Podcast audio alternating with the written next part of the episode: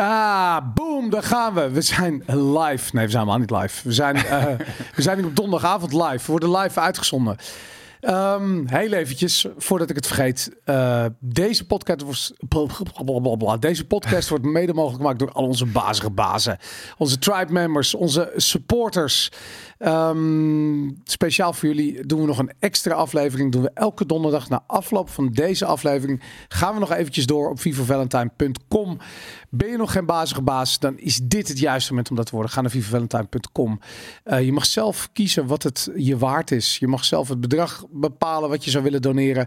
Dan ben je een bazige baas. En dan uh, nou, kunnen we na de afloop van deze aflevering nog even gezellig met z'n allen doorkletsen. Doen we gewoon op vivavalentine.com. Goed, dat was het.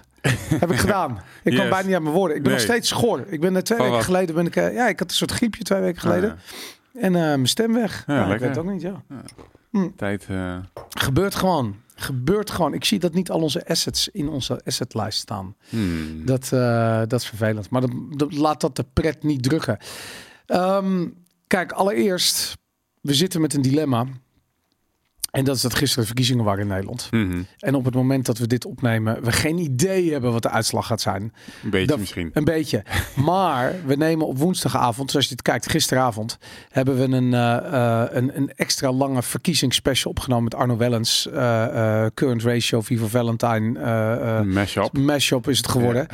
Die staat gewoon online. Daar kun je van alles kijken over verkiezingen. Dus ik dacht, we gaan het vandaag helemaal niet hebben over de verkiezingen. Goed plan. Omdat, los van dat ik er scheidsziek van word. En jij ook uh, inmiddels. Um, ja, zijn er ook gewoon nog andere dingen uh, die spelen. En een van de belangrijkste um, onderwerpen van afgelopen week. Iets wat volledig onder het tapijt. Het is niet geschoven onder het Het is echt met geweld ondergefrommeld gewoon door de mainstream media.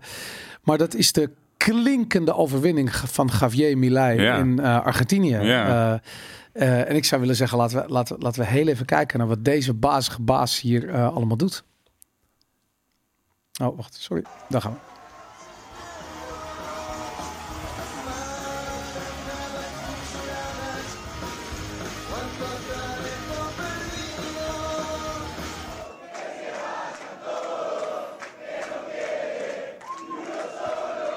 Hoy se termina la idea de que el Estado es un botín a repartirse entre los políticos y sus amigos. Hoy se termina esa visión de que los victimarios son las víctimas y las víctimas los victimarios. Hoy retomamos el camino que hizo grande este país.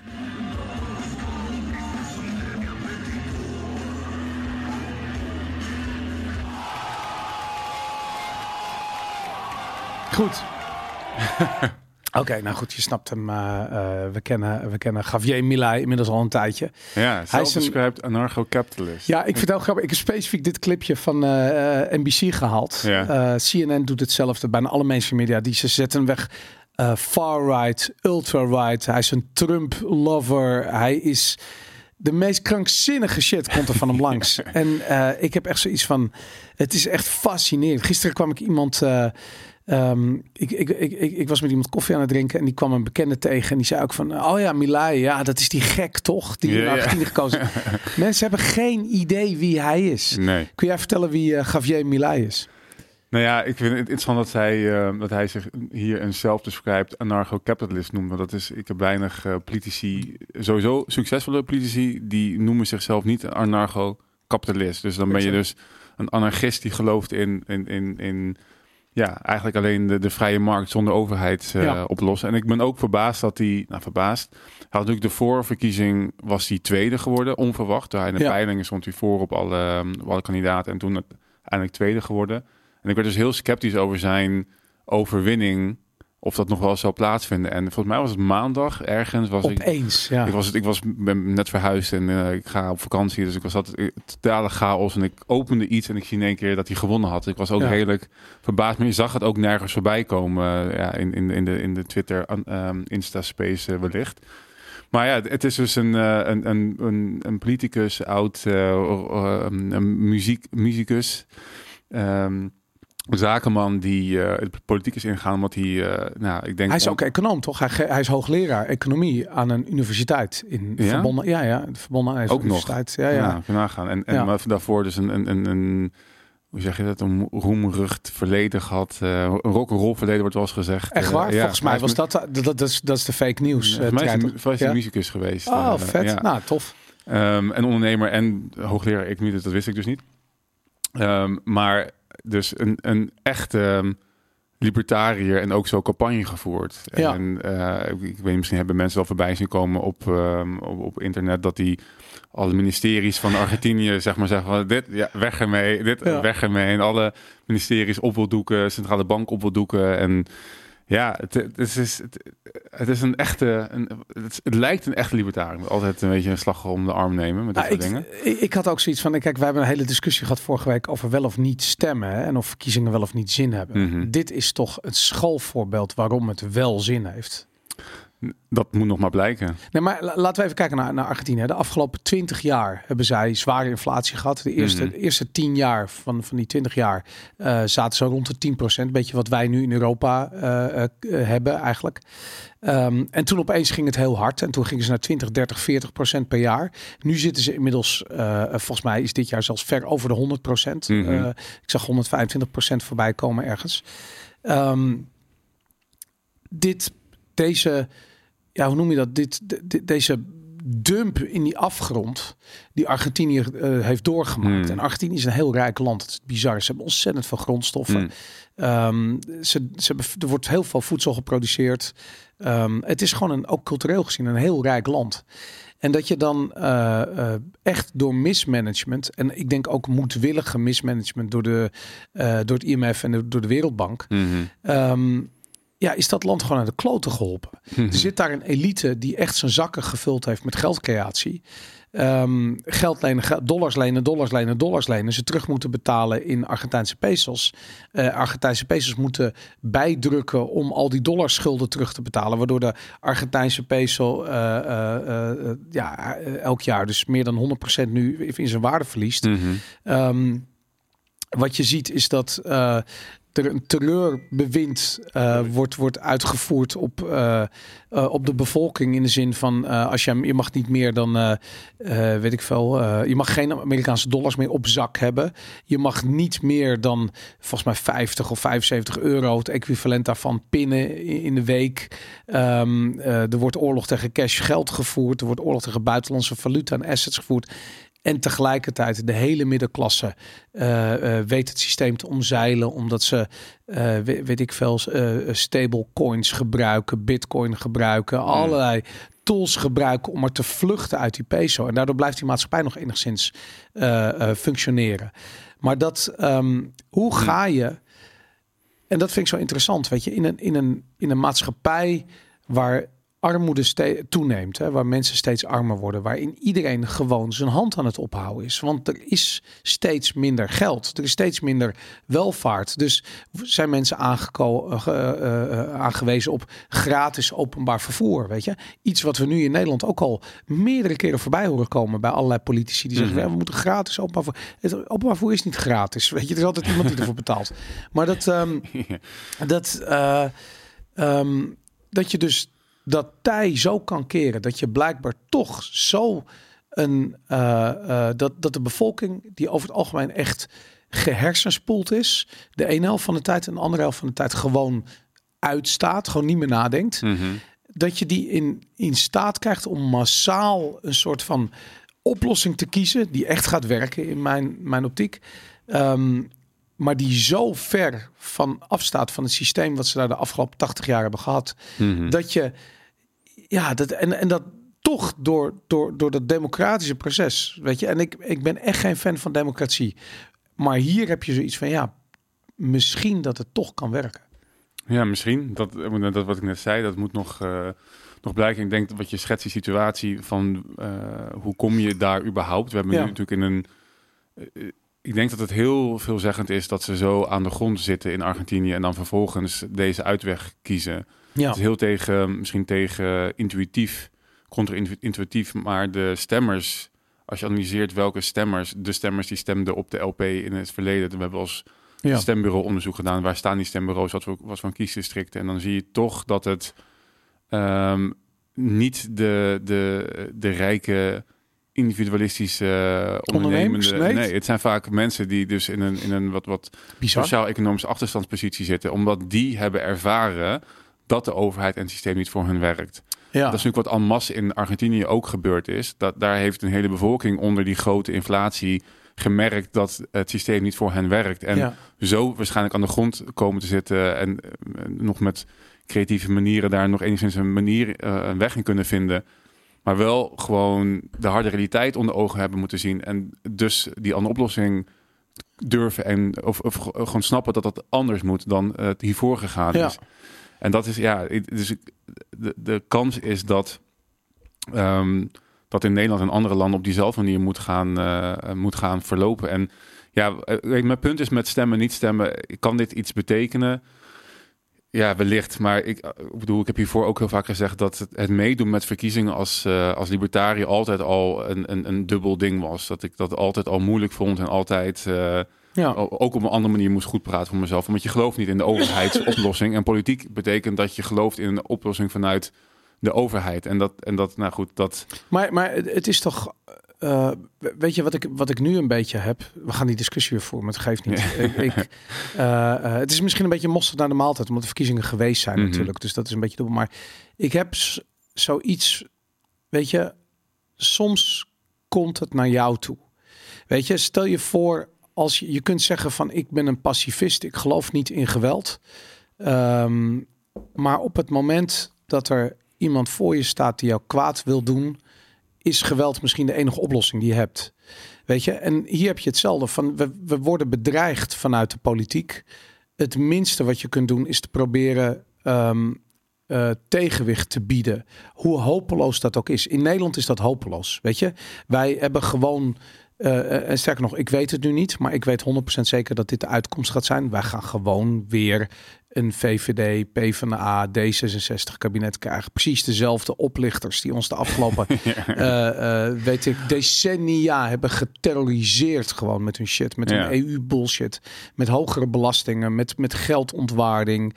Uh, en die zijn in het zadel geholpen door mensen die gewoon geen idee hebben hoe het werkt. Ja.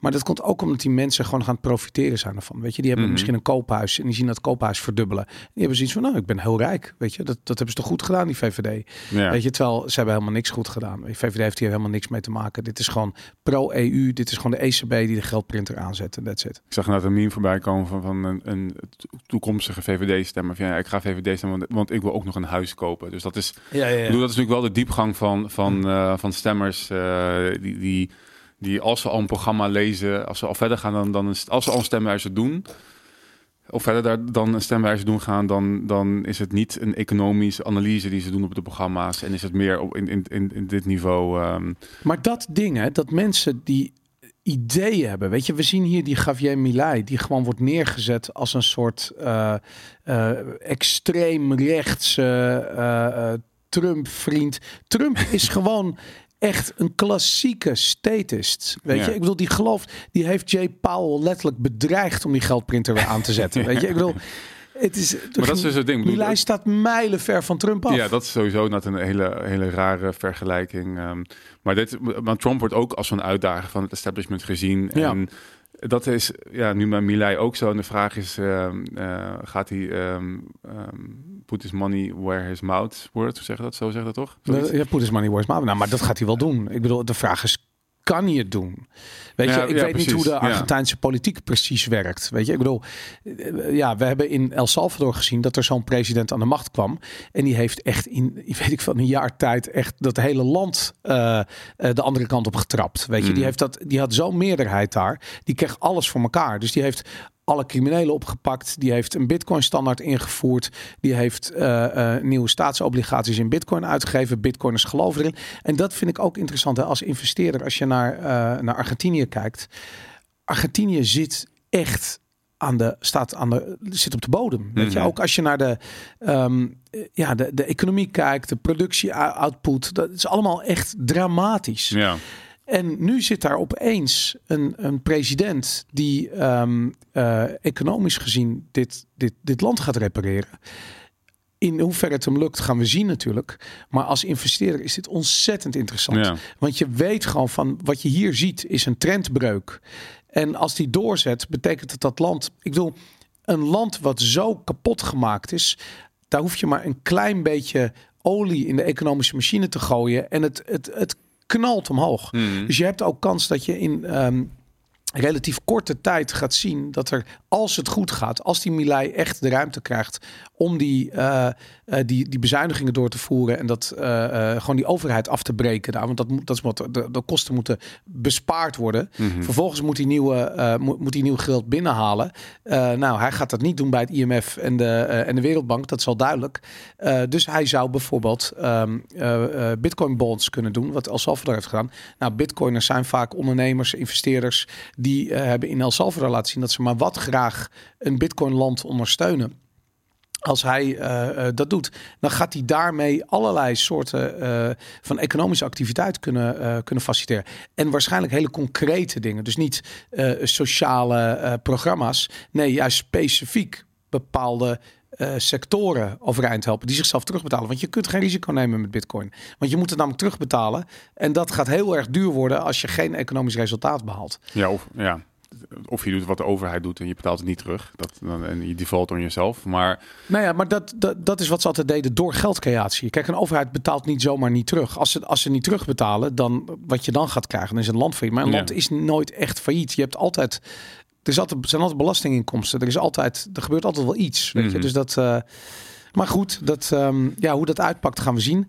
Ik vind. ehm, Het is wel interessant dat wat je zegt, want het is natuurlijk een econoom en hij en ik denk dat de meeste investeerders op een andere manier kijken dan eh, de gemiddelde stemmer. ja, We zijn allebei ook wel fan van, eh, van Zero Hedge, wat eigenlijk wordt gerund of opgestart is door financiële ehm, ja, ehm, insiders, analisten, mensen die in de financiële markt aan de slag zijn. En daar kan je niet veroorloven om met wensdenk aan de slag te gaan. Eh, Ja. ehm, daar, daar moet je gewoon op de, op de harde feiten zitten. Dus het kan me indenken dat die mensen met, met heel veel interesse nu kijken naar Argentinië en Ja. willen investeren in of het nou iets vanuit de overheid of juist gewoon in het land en de, de, de markt zelf is. Dat, eh, eh, dat laat ik even in het midden, maar dat, dat, is, dat, dat schept veel mogelijkheden. En ik misschien nog even terugkomen op die, op die discussie van ehm, ja, wat gaat het nu doen?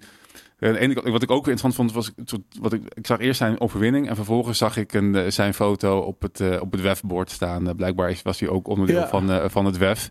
Goed, ik weet niet. Ik vind het altijd een beetje. ik heb het idee dat iedereen onderdeel Iedereen daar wel een web. keertje geweest volgens mij. Het is Ja. gewoon een grote netwerkclub. Dat, dat hoeft niet per se iets te zeggen. Ehm, Poetin staat er ook nog altijd. Weet je, ja, ik, ik weet niet Ja. of dat eh, iets zegt. Maar, Nee. eh, ja. Maar er kwamen ook twee, had ook dan weer een dub- dubieus standpunt over Israël en een dubieus standpunt. Ben het tweede weer even vergeten. En toen dacht ik van ja, Nou, hij, vindt Maar- zich, hij wil Jood worden. Dat is heel interessant. wordt die, Hij wil Joods worden. Ja, hij Ja. staat hij met een keppeltje op ergens. Oh, en dan hij is geen Jood, maar hij wil het worden. En dat, eh, ah, oké. ja, geen idee. Volgens mij kan dat helemaal niet. Maar eh, dat kan. Dat is een heel proces schijnt dat te zijn. Ja. Oh ja, dat kan wel, dat ja? kan wel, ja. wauw, bizar. Niet- dus niet etnisch dan, maar dan ben je dus na ja, als geloof heb je, kan je dan in het Jodendom. Mag je erin. Oké. Ja, ik Ja, was goed. een andere eh, conservative libertarian uit Amerika, ehm, die was op bezoek hier en die, die was daar ook mee bezig. Maar het schijnt een heel proces te zijn. Maar- maar god. Ja. goed, oké. dat, eh, ja goed. Ik, whatever. Iedereen zijn ding. Maar dat, ehm, dat wou die doen. Ja, ik, het doet mij een beetje denken aan, ehm, dat vind ik wel interessant. Je ziet eh, bij de verkiezingen hier ook, zag je dat ehm, Wilders wordt altijd neergezet als, neergezet als extreem rechts. ja. En ik vind het zo interessant dat ten eerste zijn hele programma is volledig socialistisch. ja, Zijn economisch programma is, er is niets rechts aan. nee. Het enige wat je zou kunnen zeggen is dat islam eh, punt van hem. Weet Ja. je, daarop is je natuurlijk ook wel eh, eh, groot geworden. Ehm, maar voor de rest is het gewoon praktisch een kopie van PvdA. Weet je, ik bedoel alles met, met, met belastinginkomsten, belastingen verhogen. Ehm, ik, ik twijfel over zijn anti-EU eh, standpunt. Dat, Ja. Hij was wel heel erg anti-EU, maar, maar ja, wat blijft daarvan over? Weet je, als hij een of andere coalitie moet sluiten straks, weet je, dat, eh, dat weten we natuurlijk niet. Dus dat, eh, ja. Nee, ja, ja PVV is, is ehm, en nu helemaal, nu de SP een beetje een draai heeft gemaakt naar anti-immigratie, is gewoon eigenlijk de SP.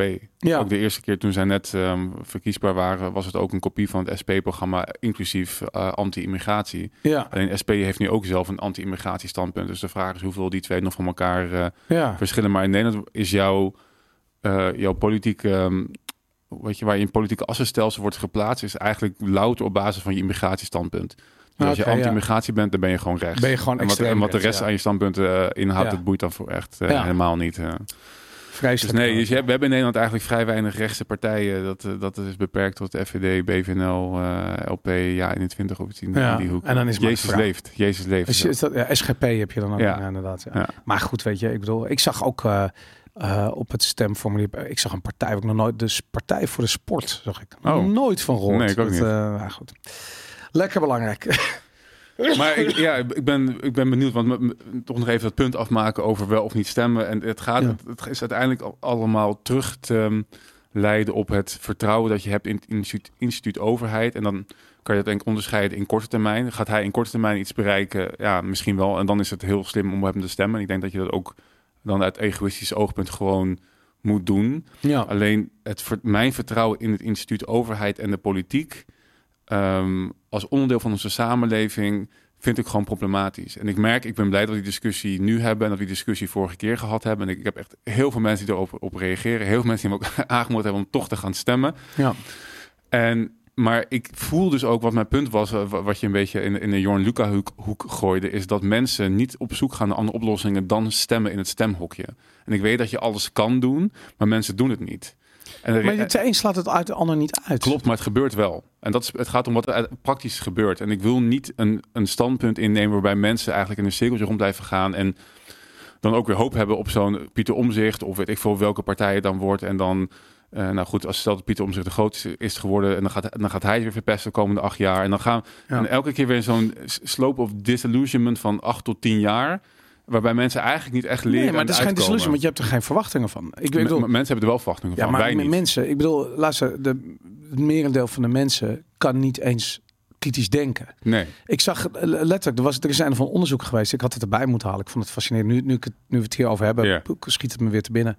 Maar ehm, eh, dat eh, eh, 80% van de mensheid, van alle mensen waar ook ter wereld, niet in staat zijn om een eh, denkproces aan te gaan wat ze buiten de groep plaatst. Dat kunnen ze gewoon niet. Dus dat verklaart ook waarom er zo weinig mensen zijn die tegen het narratief zijn. Waarom iedereen nu met een Palestina-vlag zwaait. Iedereen met de Oekraïne-vlag gezwaaid heeft. Iedereen, eh, ehm, eh, eh, weet je, zijn coronaprikjes braaf gaat halen. Ehm, terwijl het is, het is zo irrationeel dom om dat te doen. En toch, 80% van de mensen doet het. Ik kijk even, was dat van Milgram? Ik weet het niet En ik heb die ook voorbij zien komen. Ik, ik kijk of ik, of ik hem in mijn redactielijst opgeslagen. Nee, helaas niet. Er was, dat was een, ik- die, die, die, de Milgram experiment. Dat was, dat, dat was volgens mij dat experiment waarbij ehm, mensen ach, eh, met, een, met een soort van muur ertussen of een scherm ertussen eh, opdracht kregen om als iemand een fout antwoord gaf een, een stroomschokje te geven. Oh, dat was dit niet. Maar, maar goed, ik, ik Maar, maar die psycholoog die dat, eh, die dat gezegd heeft, had zo'nzelfde soort statistiek. Dat, eh, dat iets van 80% van de mensen niet in staat is om ja. los te komen van die sociale druk. Ja. Ja, dat, dat, hij, hij heeft dat onderzocht met, dat, met onder andere dat experiment. Ja, ja het is, het is mind-blowing hoe, hoe mensen werken eigenlijk. Dat, Ja. Ehm, eventjes over die sociale druk. Ehm, het kan je niet ontgaan zijn. Afgelopen week, eh, deze figuur sloeg een bierflesje op het hoofd van Thierry Baudet. Ja, En eh, ik denk dat eh Thierry eh, blij is dat deze eh tofu vretende, soja, havermelk drinkende Antifa-activist geen spierbal in zijn lijf meer heeft. Want als die fles kapot was gegaan op zijn kop, dan had hij ja, het zijn hele hoofd opengelegen. ja. Ehm, wat, wat ging er door je heen toen je dit zag? Ja ik, vond het, ik vond het heftig, omdat het... ik hoop niet dat het een soort van opmaat is. Hij is natuurlijk twee, drie weken geleden eh, geslagen. Ik kan, me niet, ik kan me dat van politici niet zoveel herinneren dat dat gebeurt. Dat dat soort geweld... eh, Kan jij een politicus herinneren Ja, die... heel veel. Eh, dit gebeurt echt heel veel. Dit is bij... In, eh, in Nederland, ja? Ja, ja, dit is bij meerdere politie gebeurd. Er is bij Van Haga ingebroken. Er stond iemand eh, ja, in zijn klopt. slaapkamer, geloof ik. Ook met best wel sinistere plannen, geloof ik. Maar die heeft verder niks gedaan. Of Van Haga was niet thuis, of weet ik veel. Ja, was niet thuis. ja en ehm eh, nou ja, goed, de moord op Pim Fortuyn, vanzelfsprekend. Nee, precies. Maar dan heb je het wel. Dat bedoel, dat zijn een. je hebt de moord op in Fortuyn, die, die, die weet iedereen. Maar dat, dat is een moment. Maar. Eh, en die heeft dus ook na taart in zijn gezicht gekregen. En daarom zei ik, ik hoop dat het geen opmaat is. Maar dit gebeurt volgens mij niet regelmatig, en hij heeft het nu twee keer gehad, dat de eerste in zo'n paraplu en nu Ja. zo'n bierflesje. En, en los dat zijn huis ook een keer meerdere keren beklad is. En dat, Ja. en dat, en dat eh, kantoor van Vorm van Democratie. Ja. Dus ik vind, en dat is volgens mij ook wat er dan, misschien na die eerste keer een soort van ehm, atmosfeer ontstaat, waarbij dit dus dan gebeurt. Eh, weet je wat ik er zo verrot aan vind? Is dat ehm, wat je nu gaat krijgen, is dat eh, eh, Thierry Baudet nu natuurlijk beveiligd wordt door volgens mij dezelfde organisatie, ook Wilders uh, beveiligd, allemaal ex-commando's. En Het zijn gewoon serieuze gasten, Mhm. weet je. Dat is, die beveiliging is nu geen grapje meer. Dat is niet meer eventjes twee uitsmijters die meelopen, is leuk voor het plaatje. Nee, dit zijn gewoon gasten die serieus zorgen dat er niemand meer bij hem in de buurt komt. Mhm. En ik vind het juist zo tof als politici onder de mensen zijn. Weet je, dat hij daar in die kroeg gewoon met die studenten Mhm. een gesprek heeft over politiek en een biertje tapt en eh, een feestje viert, bij wijze van spreken. Dat is extreem belangrijk. Politici moeten gewoon tussen de mensen staan. Mhm. En dat, dat wordt stuk gemaakt hiermee. Dat is echt verrot. Aan de andere kant, wat ik er nog het meest krankzinnige aan vind. Uit de hoek waaruit het komt. Weet je, dit komt uit de Antifa-hoek. Deze Mhm. gast is soort of door Antifa ingehuurd of een, zelf een soort van. Nee, Antifa- gewoon, was gewoon om lid, lid of wat ik veel. Hij is, ehm, die Antifa heeft ook gezegd dat hij bij die, wat ik veel, word je Ja, ze hebben, hem, ze hebben het opgeëist, dat weet ik. Ja. Maar het, eh, eh, ik weet niet of hij daar. Maar goed, we weten weinig over hem. Er werd in eerste instantie geroepen dat hij 15 is. Dat blijkt Ja. niet zo te zijn. Hij is Ja. 18. Ehm, ik hoop dat hij gewoon een jaar de bak in gaat. Want dat is wat er voor dit soort geweldpleging Mhm. staat. Dus dat, dat moet ook gewoon eh, eh, gebeuren. Eh, maar ik vind dat die, ehm, ehm, die hoek.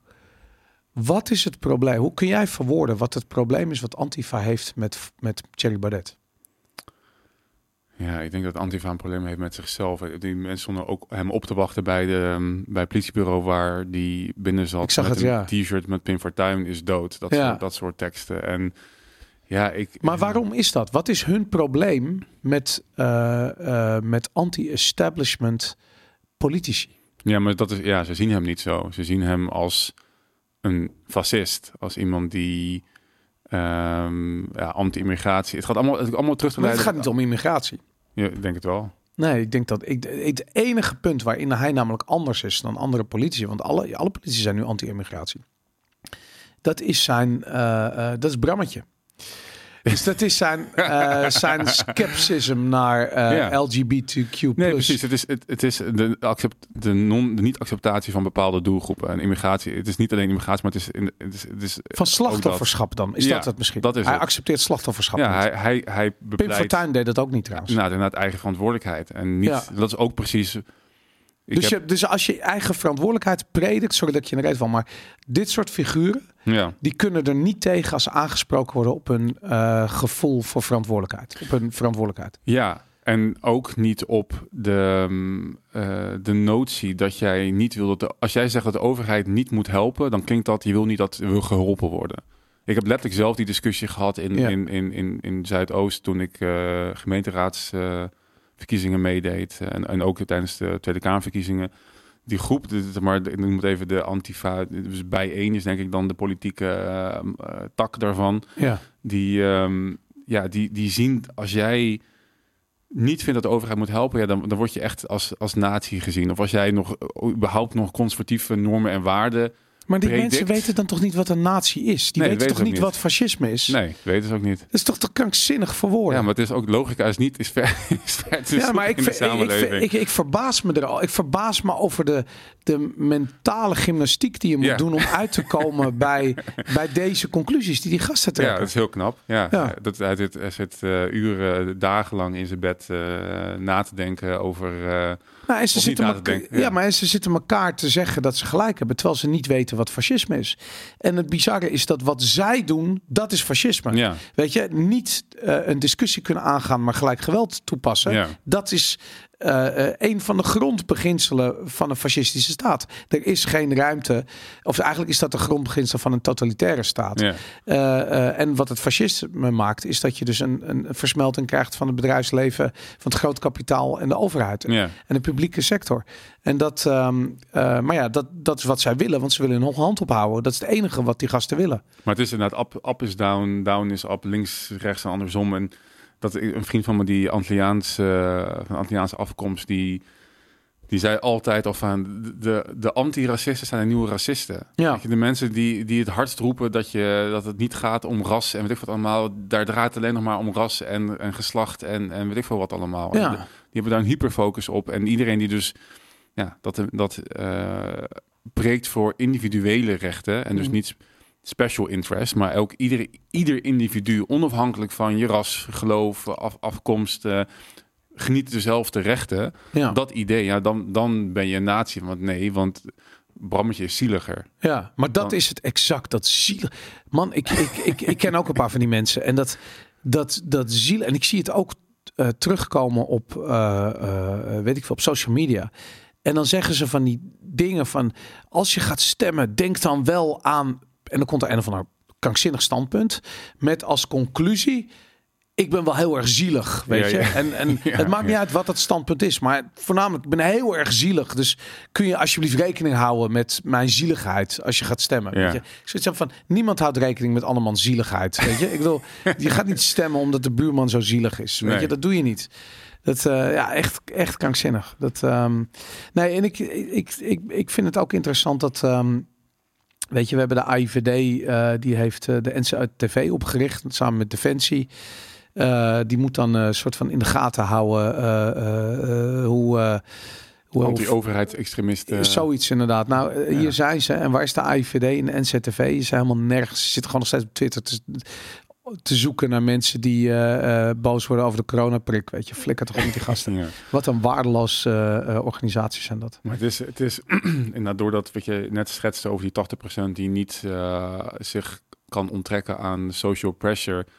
We hebben eh, die opmerking wat je net zei over ehm eh, Javier, Javier Milei, Ja. die, die bekende die iemand tegenkwam die zei van, oh ja, dat is die dat soort, soort van Pavlov NPC gedrag. Ik zie, Ja.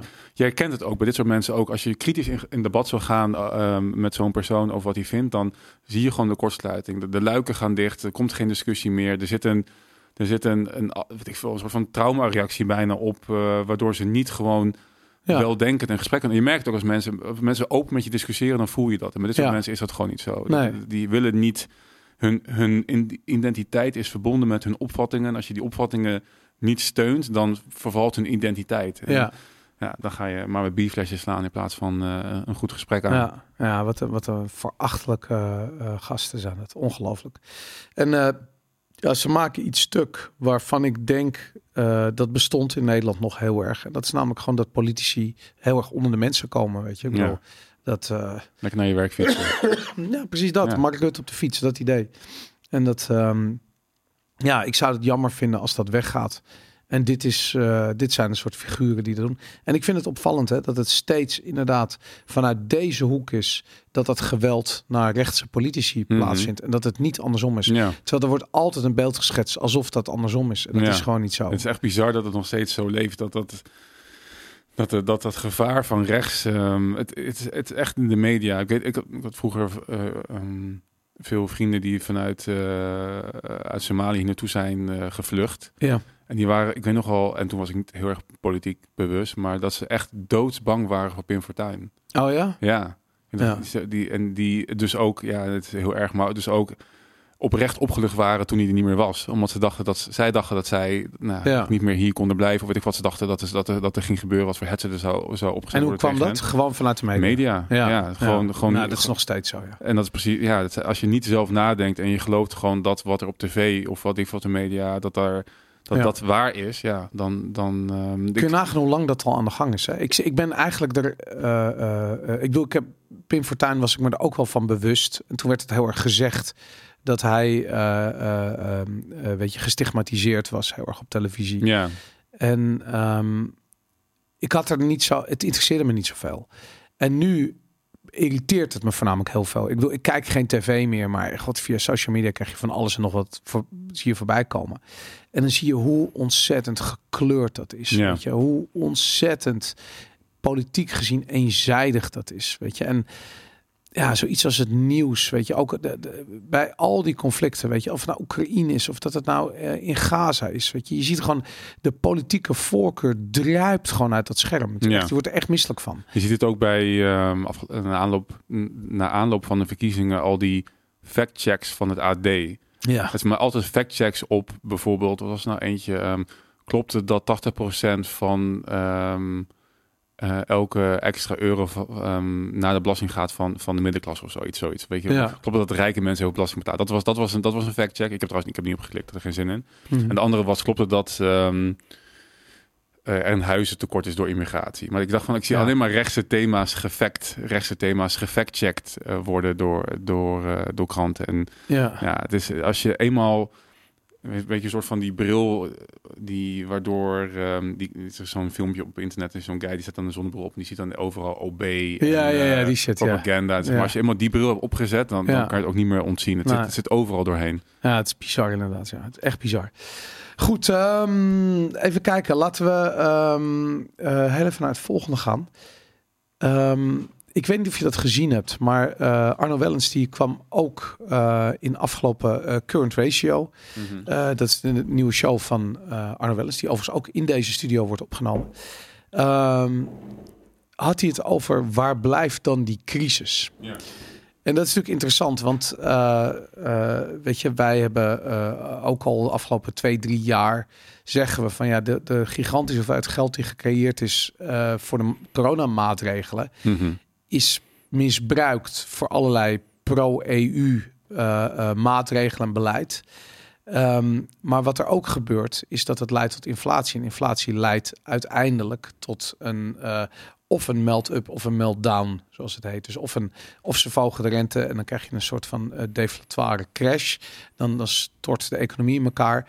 Of eh, ze doen meer geldcreatie om het kosten op, eh, eh, of tenminste de rentekosten lopen op voor een overheid. Die kunnen ze niet betalen, dus gaan ze maar de rente verlagen. Komt er meer geld in omloop, heb je dus te maken met inflatie. Dan krijg je een melt-up. Die twee smaken heb je.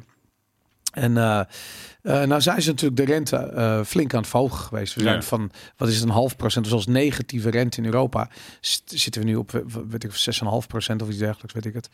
En dat, ehm, eh, dat is nogal wat. En dan is de vraag van waar is dan die economische crash? Mhm. Hetzelfde zie je overigens in Amerika, daar is de rente ook eh, verhoogd. En eh, Arno heeft een goed punt dat je zou verwachten dat die crash zich zou voordoen. En wat ik eigenlijk probeer te zeggen is van die crash is er al. Die crash is aan het gebeuren. Mhm. En het stom is, je ziet het niet direct, maar je moet er even goed naar kijken. En eh, de eerste teken doet zich voor. Eh, dit is een eh, tweet. Komt van een account ehm, die eigenlijk de onroerend goedmarkt. Ja, het is bijna niet te lezen. Ja, daar. Oh ja, daar wel ja. Deze account houdt de onroerend goedmarkt bij, met name in Amerika. En hier zien we een, ehm, een appartement, of eigenlijk een, een bedrijfspand in Washington DC in Amerika.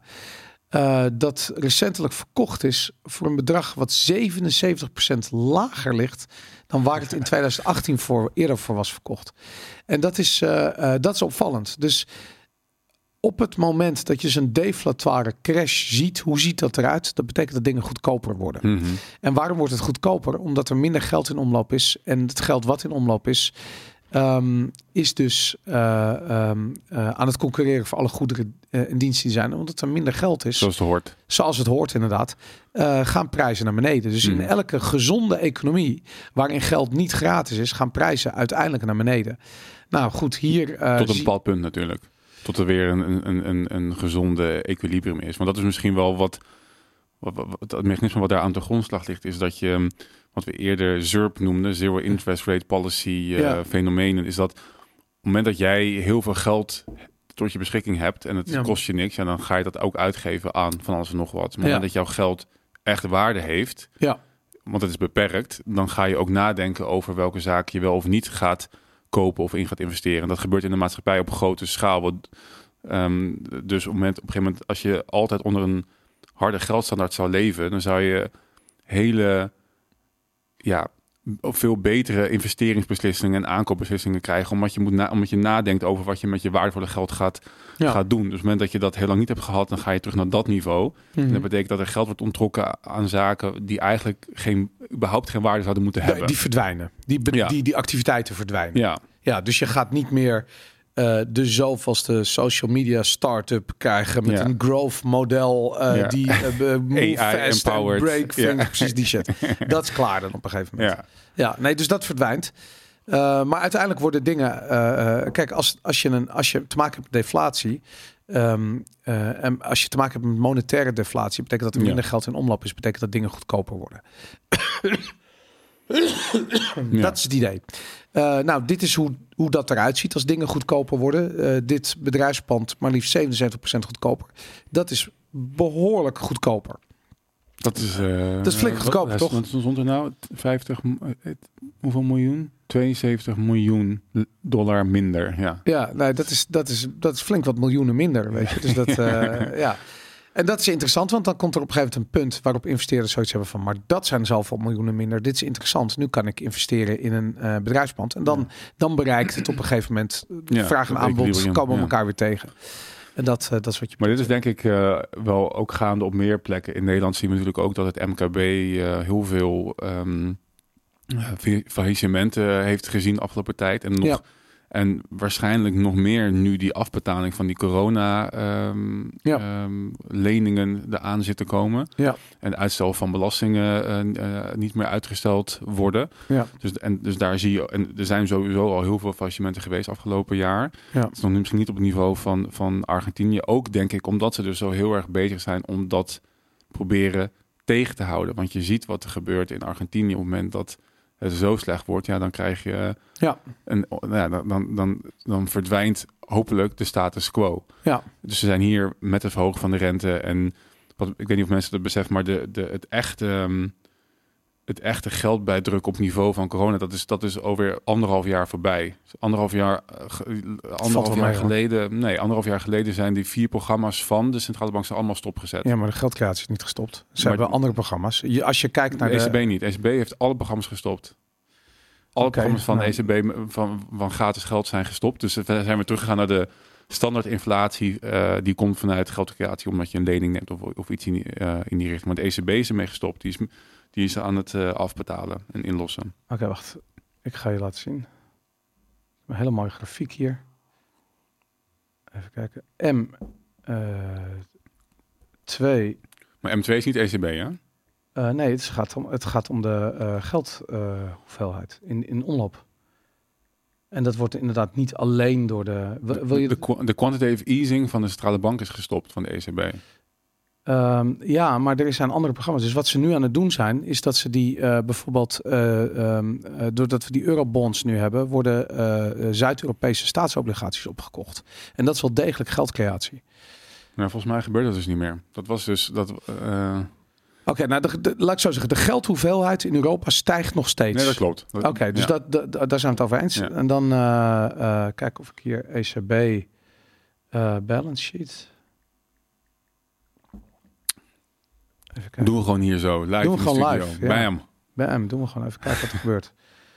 Eh ECB balance sheet, dat is een invalid symbol. Even kijken. Hmm, ja, dit zou ik eventjes... Ik heb hem wel gevonden. Eh, ja, helaas. Ik heb voor, van heb ik al eerder verteld, ik heb voor de, um, mijn vastgoedkundeopleiding eh, begin dit jaar een analyse gedaan van wat het effect is van quantitative easing op eh, vastgoedprijzen. Ja, En toen al die programma's ook in een grafiek gezet. En, ehm, en, en toen is geconstateerd dat die programma's allemaal, de, de vier grote programma's die er waren, en voornamelijk die emergency pandemic fondsen, daar, toen ging er echt heel veel geld bij. ja. Toen hebben ze echt, eh, ze hadden daarvoor al een, een, eh, een, een opkoopprogramma waarbij bepaalde obligaties van bepaalde bedrijven, nou, als je kijkt, eh, werden opgekocht. Maar de hoeveelheid geld die er daarna werd ingepompt, dat is, dat is, was bizar en dat is gestopt, die, die, die programma's. En volgens mij Ja, hebben ze überhaupt... ik, ben, ik ben daar ook mee eens hoor, dat die, staat, dat die programma's gestopt zijn. Ik kan het zo snel niet, eh, niet, niet vinden. Ehm, ja, hier gaan we op terugkomen een keertje over de, Ja. de balans van de ECB. Ehm, even kijken. Eh, goed, in ieder geval die, die, die real estate eh, collapse. eh, ik heb eventjes aan een bevriende makelaar van ons gevraagd Hmm. hoe dat in Amsterdam zit. Mhm. En die zei dat de markt, de, de onroerend goedmarkt voor zakelijke objecten, dus, dus kantoorruimte, dat is nagenoeg stilgevallen ook Hmm. in Amsterdam. En dat, eh, dat vond ik heel interessant, dat de markt voor eh, privéwoningen voorna- in Amsterdam voornamelijk gedreven wordt door expats. Mhm. Zowel huur als koop, alleen nog maar expats. Mhm. Dat, eh, en dat is heel interessant, want die, kijk, die hebben allerlei belastingvoordelen. Ehm, die verdienen relatief veel geld, dus die kunnen de prijzen nog betalen. Maar eh, ja, dat betekent ook dat expats dus in Amsterdam de prijzen aan het opdrijven zijn. Ehm, en dat betekent dat, eh, doet me een beetje denken. Ik weet niet of je dat, dat maar vroeger toen ging ik met mijn vader op vakantie naar ehm, de rugzak naar, eh, naar Griekenland. En dan, dan viel het me altijd op dat al die Grieken die verhuurden dan een huis bijvoorbeeld. Mhm. Of, een, of een kamer gewoon zelfs in een huis ergens. Wonen ze ergens aan het strand of weet, weet ik veel wat. En, dat, ehm, eh, en toen had ik echt zoiets van... Ik, het viel me toen op dat, dat het overduidelijk was dat soort van rijke Noord-Europeanen naar Griekenland kwamen en hun huizen kwamen huren. Mhm. Die situatie is nu realiteit geworden hier Hmm. in, in Nederland. Mhm. Weet je, ik bedoel, wij zijn onze huizen aan het verhuren aan rijke buitenlanders. Mhm. Daar zijn we nu aangekomen. En dat is, eh, dat is niet een goed teken. Nee, en ik denk dat doordat de overheid hier die eh, ehm, woningmarkt zo heeft afgeknald, dus misschien zo'n crash hier minder snel of niet kan gebeuren. Want ik zie, ik, ik ben... Nou, omdat er nog zoveel schaarste is. De, Omdat het heel schaars is. Ja. Als ik kijk naar de prijzen van, van huurwoningen in Amsterdam. Ik ben nog lid van een aantal nieuwsbrieven omdat ik eh, op zoek was naar een huis. En daar, ik, eh, weet ik wel, 1500 euro voor ergens buiten het centrum. Voor 50 vierkante meter. Weet je, het, insane. het is In twee, insane. 2000 euro voor, inderdaad zit je op 80 vierkante meter. Ook niet, ook ja, ergens dan volgens mij net wel binnen de ring. Mhm. Maar dat zijn de bedragen die voorbij komen. Het, het gaat gewoon richting de 2000 euro als je enige Ja. omvang van huis... eh, maar dat is insane. Ja. Dat is echt fucking insane. Ja. 4500 gulden of zo. Ja. Echt bizar. Ik zag een ding voorbij komen over, over schaarste gesproken en ehm een huizen delen. Dat er, volgens mij was het in Toronto, Ja. dat mensen een bed of een deel van hun bed verhuurden. Ik, weet, Ja. ik, weet niet, ik heb het niet, ik heb het niet gefactcheckt, maar ik zag bij Ancilla voorbij komen. Dus, maar dat, dus, dat het blijkbaar in Weimar, Duitsland, op een gegeven moment ook gebeurde. Dat mensen dus hun bed of een deel van hun bed verhuurden. Dus Een dat je- deel van hun bed. Ja, dus dat je gewoon iemand in bed ernaast neemt voor, weet ik veel, of, eh, 1000 eh, euro per, 1000 euro. dollar per, eh, per bed kan geen idee. Oké. Jesus Christ. Hey. Dus dat is misschien ook een, een, een, een begin van wat we hier zien. Die, Ja. ehm, Nee, die huizenmarkt is, dat is heel interessant. Eh, eh, dat is echt een, een kanarie in de kolenmijn altijd, Ja. weet je. En inderdaad, die situatie in Nederland is raar, omdat we zoveel zo'n schaarste hebben. Mhm.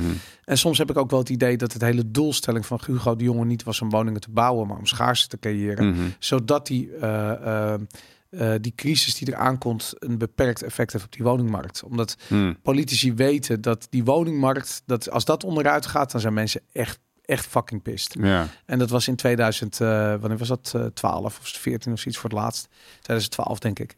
En toen, ehm, eh, toen stonden heel veel mensen onder water. En dat, dat, dat- dan merk je op, net als dat mensen zich nu rijk rekenen omdat hun huis twee keer zoveel waard is. Mhm.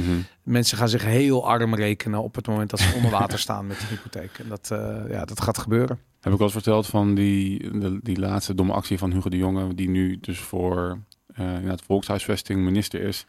Die, die flexwoningen. dus er zijn, er was, hij had het idee van, nou, als we te weinig woningen hebben, dan ga ik flexwoningen bouwen.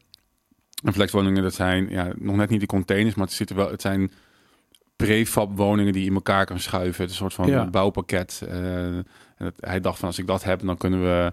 Want, blijk- want bouwen is blijkbaar moeilijk, daarom hebben we geen huis. Het gaat Ja. wel, en- dus ik ga bouwpakketten eh, bestellen en die, en die kunnen we dan overal heel snel neerzetten. Hm. Los van het feit dat het, dat het dus op heel veel vlakken is er niet over nagedacht. Omdat je, ehm, als je dat soort woningen neer wil zetten, planologisch gezien, dus bestemmingsplan technisch, Ja, moet je bijna dezelfde procedure doorlopen als bij normale woning. Dus het duurt heel lang. ja, ja. En ze staan er vaak ook heel lang. Tijdelijk is vaak ook gewoon 40, 50 jaar. Ja. Dus de vraag is of dit heel veel winst heeft, dat, dat is een ding. Maar hij heeft dus heel veel van die dingen besteld. Hij dacht van, nou, daar ga ik een mooie sim mee maken. ja. En die dingen liggen dus overal opgeslagen in containers, omdat niemand die dingen wil hebben. Want ze zijn blijkbaar niet rendabel en te duur voor de mensen die daar uiteindelijk eh, voor woningbouwverenigingen, et cetera. Ja. Dus ehm, op gebieden waar uiteindelijk woningen moeten komen te staan, liggen nu de delen van de bouwpakketten van Hugo de Jonge, omdat niemand die dingen wil gebruiken. Open en het is weer 5 miljard zometeen verdwenen. nou, ik denk dat het wel meer dan 5 miljard Ja. eerlijk gezegd. Jezus wat een ongelooflijke oplichting. Ja. Goed, eventjes kijken. Ehm, een ander eh, mooi ding. Dat eh, vond ik dit.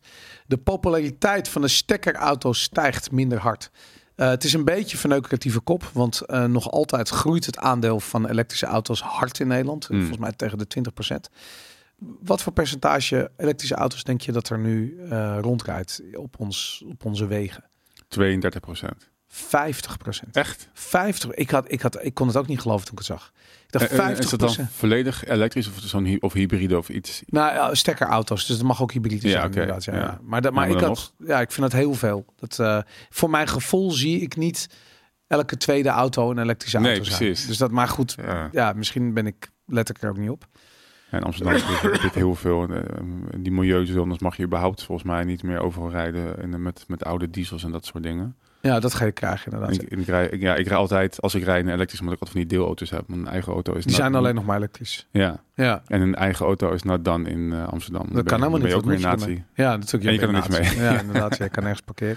hey, maar ehm, waarom denk je dat de populariteit eh, terugloopt? Omdat, eh, nou, ik, ik weet, dat weet ik denk ik, omdat de subsidies stoppen. Precies. ja. Juist. Dit is een subsidieverhaal. ja. Ja, ik vind het ook zo eh, eh, interessant dat. dat ehm, het is zo'n goed voorbeeld van hoe de overheid een markt verkloot eigenlijk. ja. Dus wat ze doen door, door die subsidies toe te kennen aan mensen die elektrisch rijden, eh, krijg je dus een verstoorde marktwerking. Dus Mhm. mensen gaan dus auto's van een ton of meer kopen. Weet je, een Tesla kost al snel een ton. Ehm, eh, ehm, en de enige reden waarom ze dat doen, eh, is omdat ze geen bijtelling hebben. Dus die kosten worden gedragen ergens zakelijk door een bedrijf of Ja. weet ik veel wat. En die, eh, maar die maandlasten die moeten zo laag mogelijk zijn, weet je, want je wil geen bijtelling hebben. Nou, die bijtelling gaat eraf, heb ik begrepen, vanaf 2025 of 2026. Dus je komt er weer op, bedoel je? Oh, sorry, ja, inderdaad. Dus die korting gaat eraf. Ja, dus de precies, ja. elektrisch eh, rijders gaan gewoon normaal hun bijtelling en hun wegenbelasting betalen en weet ik veel wat allemaal. En dat, ehm, eh, ja, dan zien mensen toch aankomen dat het niet meer zo interessant is om Hmm. elektrisch te gaan rijden. Ik moet denken aan een verhaal, ik heb me even erbij gezocht. Heb je dat gelezen over huizen afsluiten van gas kost half miljard per jaar. Betaald door mensen die niet van het gas gaan. Ken je dat verhaal? Nee. Ik moet me moet even erbij, ik pak hem net erbij. Het verwijderen van gasaansluitingen bij mensen die hun huis verduurzamen gaat honderden miljoenen euro's per jaar kosten. En dat moet betaald worden door de mensen die niet van het gas gaan. Blijkbaar is het dus nu een, ehm een hier navraag bij netbeheerders leert dat de kosten van het verwijderen van de gasaansluiting de afgelopen twee jaar meer dan verdubbeld zijn door inflatie en hogere arbeids- en materiaalkosten. Netbeheerder Steden zegt dat het afkoppelen van een woning eh, inmiddels 780 euro kost. Een appartement van het gashalen kost 380 euro. Andere partijen rekenen vergelijkbare prijzen. En om de klimaatdoelen te halen moeten de komende 25 jaar elk jaar 300.000 woningen van het gas af. Tegen dergelijke, en dat, nou, dat kost dus heel veel geld. Ehm, en, en, en dan- ik wacht even, ik zoek even de, de, de mental gymnastics die hier dan weer eh, benoemd werd. Ehm, ja, en dat en de, ehm, de overheid ehm, subsidieert dus dat van het gas afgaan. Ja. Maar niet op het gas blijven. Dat subsidiëren ze niet. nee, Dus, sterker nog, die kosten, dus die, dus die subsidiekosten, worden dus toegevoegd aan de mensen die nog wel gas gebruiken. ja, ze gaan gas dus heel duur maken. Dat is het Ja. al natuurlijk. Ja. ja. Ja, het, is, eh, het, het zijn boeven. Het is, het is ongelooflijk wat een oplichterij het is. En het vervelende is dat je dan dus eh, stroom eh, gebruikt, elektriciteit. Want je gaat overstappen op elektrisch, veel elektrische apparaten. Mhm. Ehm, en die, worden, die, die, die stroom wordt opgewekt door gigantische gasturbines. Mhm. Dus eh, de, als de vraag naar eh elektra toeneemt, dan wil dat niet zeggen dat het allemaal groene stroom is. Nee, dat komt ook gewoon uit kolen en uit gascentrales. dus waar het, het is letterlijk geld in het water gooien. Ja. Het heeft echt geen zin. Ik, ze hebben het artikel aangepast, want er stond eer- eerst nog een zin in dat, ehm, dat, het ook dat er geen incentive is om van het gas te gaan, omdat gas goedkoper zou zijn. Ja, Maar die zin hebben ze uit het artikel gehaald. eh bizar. Ja, nou goed. that's how the government works. Ja, inderdaad. Daar stem je dan op. Wat een, wat een nachtmerrie inderdaad. Hey, ik wou nog één eh, eh, onderwerp doen. Ehm, dat is deze. Heel erg interessant voor iedereen die een beetje economisch geïnteresseerd is.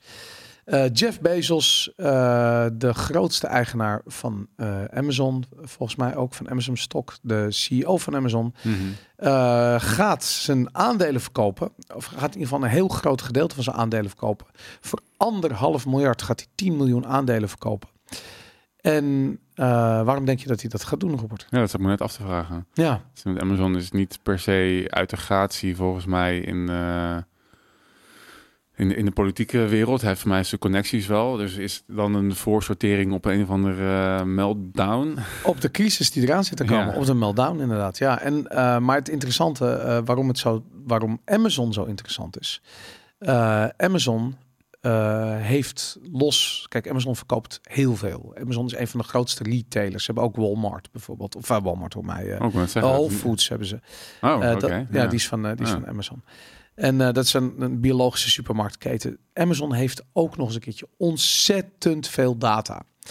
En waar kan je nou beter economische ehm, eh, fluctuaties Mm. opmeten aan, Mhm. dan aan wat mensen kopen? Hebben ze ook niet zo'n zo'n zo'n AI, eh, hoe heet dat net zoals Google? Die heeft toch Oh, nog van, tuurlijk, van, ja, die, ja. van die hele grote AI Vast. Ja. bots. Nou, ze hebben gigantisch, ze zijn heel groot in de datacenters. Dus Ja. daar hebben ze, ze, ze hebben gewoon heel erg veel data. Mhm. En wat ze, eh, wat ze dus zien, is dat je, je kan dan bijvoorbeeld kijken van oké, in, het, in het luxere segment goederen, als je daar ziet dat bestedingen heel erg teruglopen, maar gewoon in de boodschappen blijft het oké, dan da- da- daar kun je gevolgen uittrekken. Weet je? Mhm. Dan weet je gewoon van oké, mensen gaan zuiniger aandoen omdat ze geld nodig hebben om gewoon hun boodschappen te betalen, die allemaal duurder worden. Zij zien ook heel goed hoe producten duurder worden en wat de gevolgen er zijn voor het aankoopgedrag van mensen. Mhm. Jeff Bezos als geen ander eh, zit bovenop de eh, economische eh, ontwikkelingen in Amerika.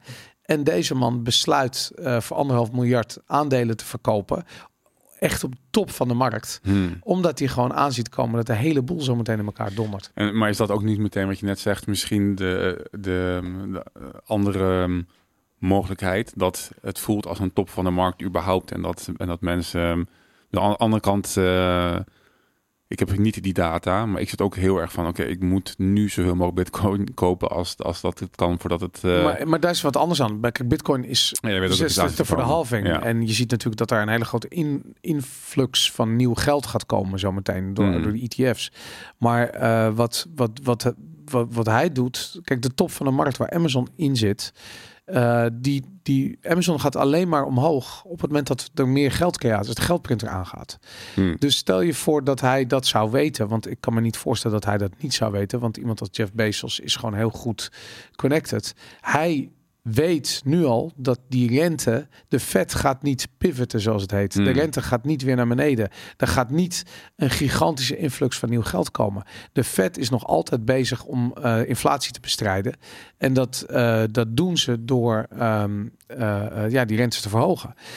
Hij ziet nu de gevolgen daarvan. Hij ziet dat het eraan zit te komen. De crash zit eraan zit te komen. Mhm. De verkiezingen zijn pas volgend jaar. Als Trump eh, gekozen wordt, nou dan is het bijna een zekerheid dat de rentes naar beneden gaan. Want hij grijpt gewoon Janet Yellen of Powell, wie er dan ook zit en zegt van luister, ik flik je in de bak als je niet nu de geldpunt eraan zet. Dus dat, ehm, eh, dat weten we al van Trump. Dat heeft hij eerder gedaan. Dat zal hij nog wel een keer doen. Maar misschien schat hij de kans dat Trump gekozen wordt eh, niet zo groot. Of misschien heeft hij zoiets van ja, die crisis gaat al eh, optreden voor de verkiezingen in Amerika. Dus dat is halverwege volgend jaar. Ja, allemaal heel interessant. Maar dit is wel iemand die zijn money puts where his mouth is. Ja. Eh, eh, anderhalf miljard, 10 miljoen aandelen. eh, ja, dat, is- dat is niet niks. Of hij weet wel, of hij gelooft wel dat Trump gaat winnen. Maar Trump is nu in zijn tweede en laatste termijn van president en hoeft niet herkozen te worden. En is wat minder bezig met Ja. een, een, een klimaat creëren waardoor je herkozen wordt. En gaat misschien Wat verstandiger wat beleid. doorvoeren. ja. We doen nu, eh, eh, misschien is economisch wel heel slim en snapte die ook al van ja, eh, als die geldprint aangaat, dan wordt het eh Walhalla in ieder geval op korte termijn. Wacht even, jij zegt het gaat zijn tweede termijn worden. Ja, Het zijn toch twee op één volgende termijnen? nee, Nee? je mag maar max twee termijnen opvolgen. of Ongeacht niet. of, daar Ja. vier jaar tussen zit. Ja, Oh, interessant, dat wist ik niet. Oké. Ehm, ja, nou ja, goed, in dat geval eh, ehm, ehm, denk ik dat, eh, eh, ja, dat, dat ze ook mee kunnen spelen. Ja, dat hij dat gewoon iets ander, iets verstandiger beleid gaat. ik heb het altijd wel gedacht bij Trump. Die is, die is in het begin heel erg bezig met, ik moet, en dat zie je trouwens bij elke president, dat ze Ja. ook uiteindelijk dan weer gratie verlenen aan bepaalde personen. Aan het ja, einde van je tweede termijn ga je iedereen, al je vriendjes uit de, uit de bak halen. En weet ik wat, dan boeit het niet meer. Je, bent toch al, je gaat toch niet Ja. meer president worden. Oké. Obama deed dat ook. Die heeft ook wel bij een paar goede mensen gedaan, volgens mij trouwens. Maar dat soort dingen zijn altijd aan het einde van, de- van een tweede termijn. Want dan is de publieke opinie niet meer een ding waar je mee bezighoudt. Ja, ja, inderdaad. Ja. Nou, ik hoop dat eh, eh, Trump dan ehm, eh, Assange en Ja. Eh, hoe heet die andere? Eh, Albright. Ross Albright Ja. eh, gratie verleent. Die Ja. verdienen dat echt inderdaad, ja. Goed, ehm, in ieder geval als we Jeff Bezos mogen geloven, is het tijd om je aandelen te dumpen. Denk er even goed over na. Ik weet dat je nu met je, met je vinger boven dat verkoop-icoontje hovert van je Giro-account of wat je ook gebruikt.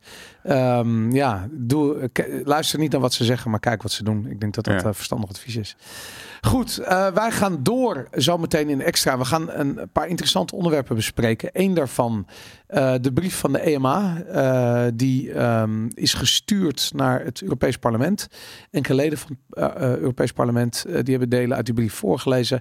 En daarin geeft de Europese Medicijnagentschap eh, toelichting op het toekennen van het, ehm, eh, eh, hoe noem je dat? Het, Nood. ehm, ja, de noodverordening waardoor, die Ja. coronavaccins uitgerold mochten worden. Ehm, daar staan Ja. wat interessante dingen aan. Wat we ook gaan bespreken is het afschaffen van het vetorecht in de EU. En dat, dat is een, een, een droevig verhaal waarin we, waar we ook nog veel meer op zullen terugkomen. Maar dat betekent dat ehm, eh, ja, lidstaten hebben nu eh, de mogelijkheid om veto's uit te spreken op voorstellen van de eh, Europese Commissie en de Europese Unie. En dat, ehm, eh, dat stopt, dat vetorecht stopt. En daarmee, ehm, dat ja, was- Oké, dat is wel zeker, maar het goed, dat gaan we zo bespreken. dat gaan we Ja. zo bespreken inderdaad. Ja, ja, als dat gaat stoppen, dat gaan we zo bespreken. Goed, dat en meer dus zometeen in de extra van Viva Valentine. Zie je zometeen op vivavalentine.com.